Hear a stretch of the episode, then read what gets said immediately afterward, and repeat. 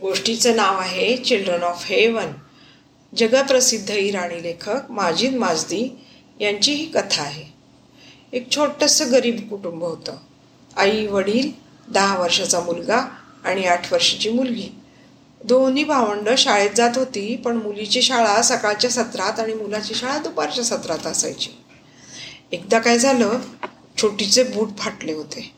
आणि मग ती बाबांजवळ हट्ट करायला लागली मला आजच्या आज बूट घेऊन द्या.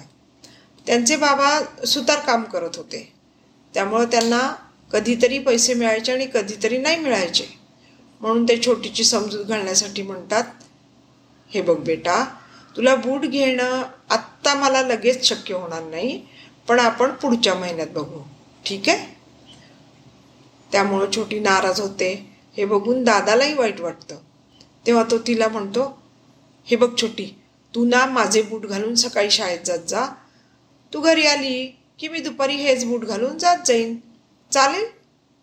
छोटी म्हणते चालेल.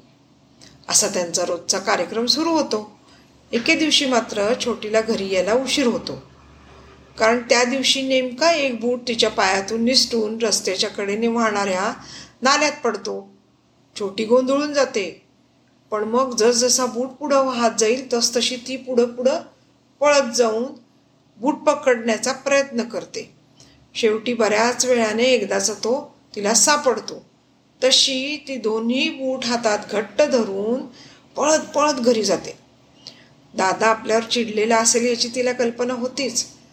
आणि ती दिसल्याबरोबरच तो ओरडला मूर्ख कुठली? वेळेवर नाही का येत आहेत बघ तुझ्यामुळे मला किती उशीर झाला. शाळेत जायला. पण दादा तुझा बूट सैल होता तो निसटून नाल्यात पडला रे चुकून. म्हणून उशीर झाला मला. तिने आपली बाजू मांडण्याचा प्रयत्न केला होता पण एव्हाना दादा धूम ठोकून शाळेत पळाला होता. पण जाताना मात्र आपण छोटीला उगच रागवलो म्हणून मनातनं वाईटही वाटत होतं. त्याच दिवशी योगायोगाने असं होतं त्यांच्या वर्गात एक नोटीस येते.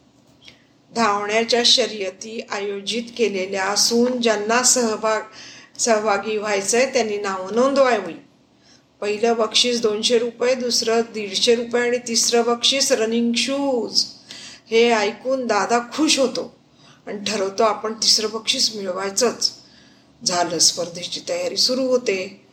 तो दिवस उगवतो. दादा उत्तम धावपटू असतो खरं तर. पण पहिल्या नंबरवर धावत असून सुद्धा थोडा मागे पडतो आणि तिसरा नंबर पटकवतो. आपल्या बहिणीला ते तिसऱ्या नंबरचं बक्षीस मिळालेले बूट कधी एकदा दाखवतो असं त्याला झालेलं असतं. पळत पळत घरी जातो छोटीला बूट देतो आणि दोघं आनंदाने नाचायला लागतात. आपल्याला त्या दिवशी आपला धास दादा किती रागवला होता हे ती कधीच विसरून जाते.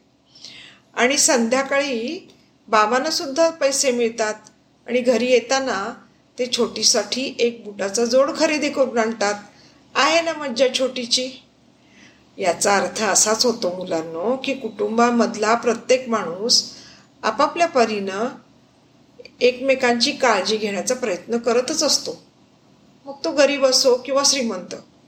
पण मानवी मानवी मूल्यांचं महत्त्व समजणं हीच खरी श्रीमंती.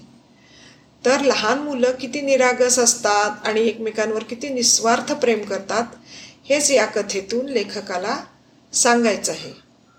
आणि सर्वात महत्त्वाचं म्हणजे प्रत्येक वेळेस आईबाबांना हट्ट करून हैराण करण्यापेक्षा भावंड थोडी समजुतीनं वागली तर आईबाबांनाही छोटे छोटे खुशियों के खजानेच मिळतील. खरं की नाही? धन्यवाद.